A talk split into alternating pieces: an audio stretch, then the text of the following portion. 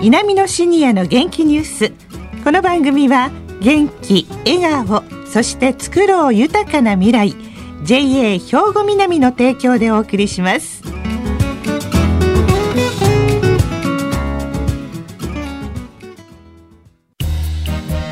皆様の元気生活を応援する JA 兵庫南。近畿最大級の農産物直売所虹色ファーミン。おすすめは JA 兵庫南エリアの新鮮な地元農産物。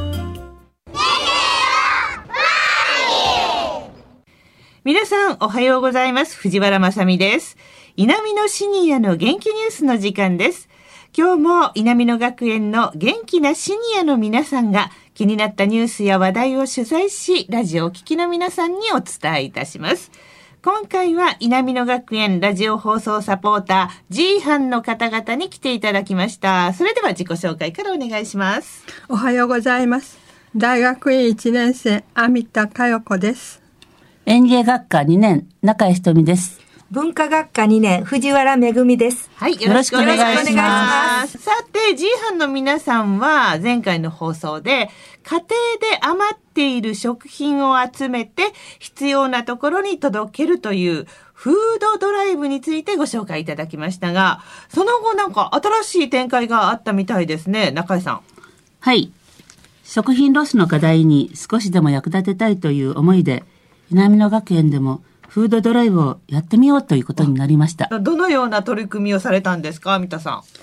南野学園ではフードドライブがあまり知られていなかったので、はい、まずポスターを作り広報しました。はい。スローガンはもったいないをありがとうにです。あ、いいですね。もったいないをありがとうにということで。ね、藤原さん。いかがでした？はい。あの、それの実施方法は、うん、各学年の登園日にそういうお知らせをして、うん、次の週の登園日に持ってきてもらういう方法です。はい。はい。どうでした中井さん？集めた食品は、はい、NPO 法人フードバンク関西に持ってきました。気になるところは、どれぐらい集まったんでしょうか、稲美野学園では。はい。あのー、集めたのは1月の27日から31日の間で、はい。54キロ集まったということを聞いてます。はい。で、1月27日は行動の入り口に上りを立てまして、うん、テーブルの上にお持ちいただいた食品を入れるケースを置いて待ちました。はい。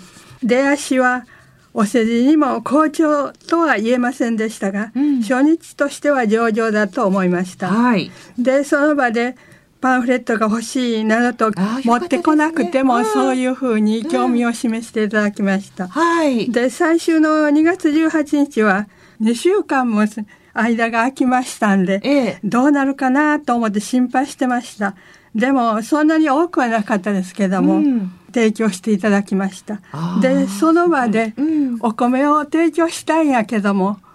持ってくるにはちょっと重たいから、え、直接フードバンクへ送ってもよろしいかっていう、とってもありがたいお話を聞かせていただきました。はい、藤原さんはいかがでした？私もあの、登園日の火曜日に集めさせていただいたんですが、はい、皆さん、いろいろと持ってきてくださいました。はい。で、お米は1号からでもいいですよって言ったら、1号ずつきれいに袋に入れて。あらこれを持ってきてくださった人もいらっしゃいました。なんか稲美野学園の皆さんの優しさが溢れてますね。はい、それで、あの、聞いたのは、あの、キャベツや白菜とかそんなんはダメなんかって言われたんですけど、えー、あの、生鮮は遠慮させてもらってますって残念な思いがしました。なるほどね。はい、中瀬よかったですね。そうですね。最初はね、1個ぐらいだったらどうしようとかね、えー、思ってたんですけど、はい。35人の人が持ってきてくれて、えー、54キロ。中身もレトルトとか、はいお米とか、うん、お菓子とか、私たちのお菓子が子供たちは欲しがってますって言ったら、わざわざね、趣旨とかちょっと違うと思うんですけど、買ってね、ええ、ポテトチップスとか持ってきてくださったね、あの、男の方とかい。らっしゃって、はいうん、それから、パッと見て、あ、忘れたまた、あの、来週でもえとかね、ええ、そういうことを、あの、おっしゃってくださる方がたくさんいて、はい、やっぱり継続した方がいいのかな。したら、皆さん、持ってきてくださるんじゃないかなとかって思って、えー、それから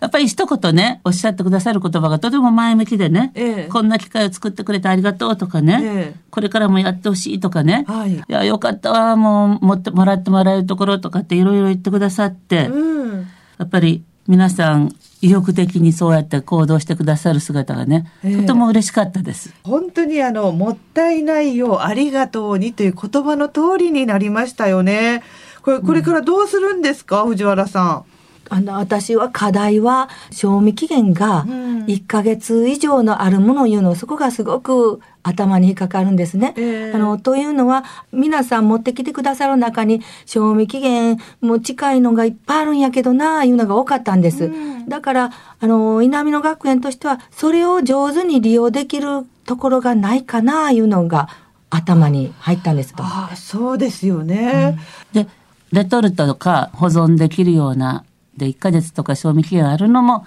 それが必要なフードバンク関西さんに持って行って、はいうん、今、藤原さんが言ったようにね、地域があの農家とかそういう畑を作ってたりする人がたくさんいるので、はいうん、それをすぐ届けられるところっていうので、うん、あの、私もいろいろ、あの、探して見つけた子供食堂、それもね、ええ、学校の近くに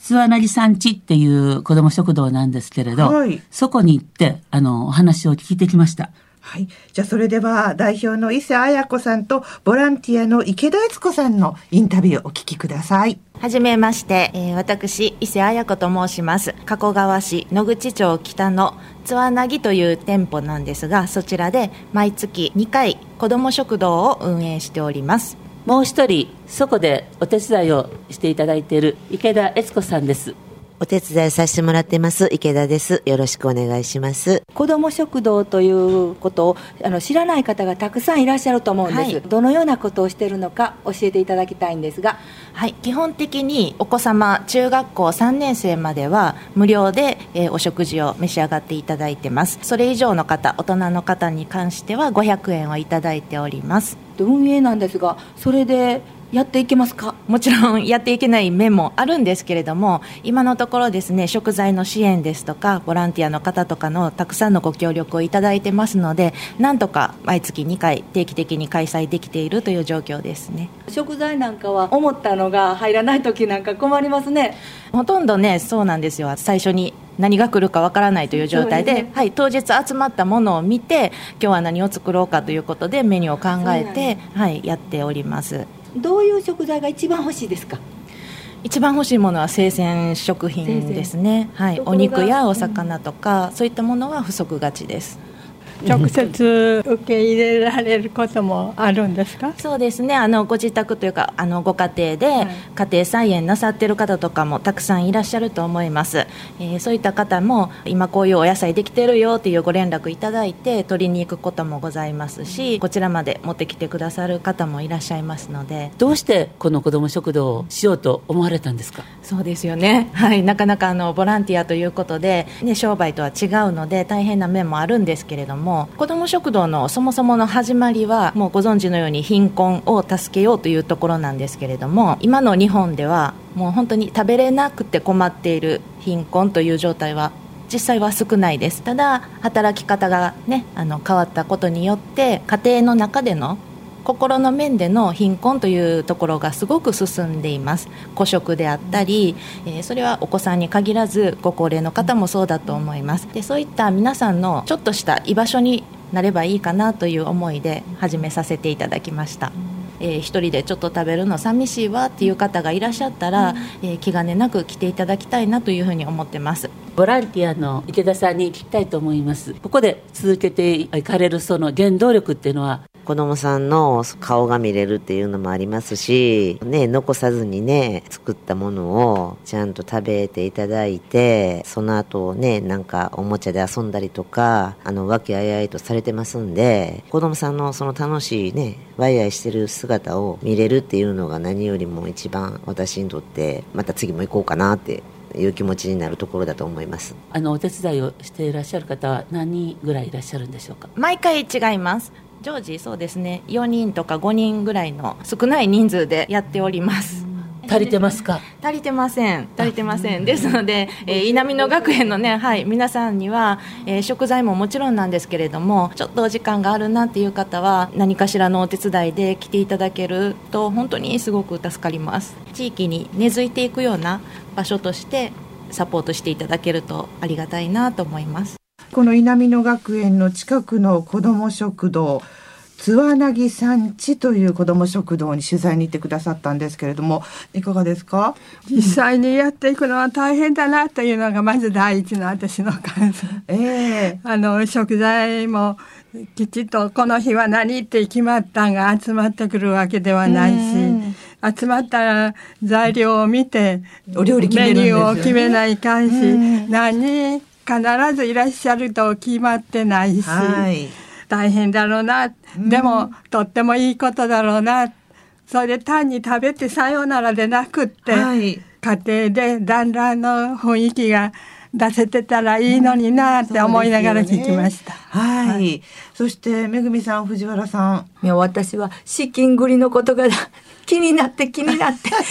あのずっとあのインタビューでもお聞きしたんですけども、はい、やってきますか？言って。えー、うん。でもなんとか頑張ってるいうことで,、で私たちもできたらお手伝いしなあかんなと。そうですね。おっしゃってましたもんね、うん、あのお時間ちょっとだけでもいいから覗いてくださったらってもうせっかく稲美野学園の近くですから、お手伝いすることいっぱいあるんじゃないですかね。中井さんいかがですか？私初めて子ども食堂の方の生の声聞いたんですけど、はい、一番の感想は楽しそうにやってらっしゃるなって。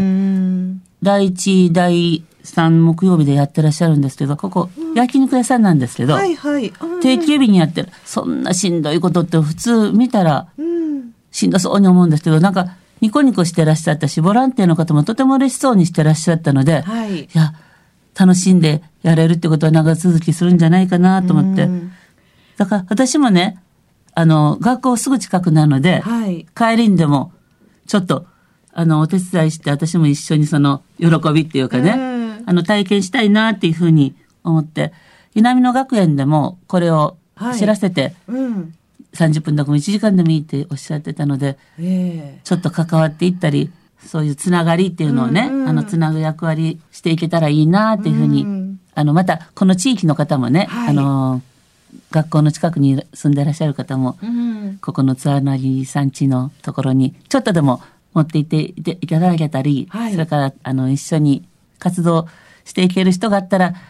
ぜひお願いしたいなと私の方からも言いたいなと一緒にしましょうって。ね、はい、そうですよね。地域から食育という子供たちを食べ物で育てるということなんですよね。はい。皆さんどうもありがとうございました。ありがとうございました。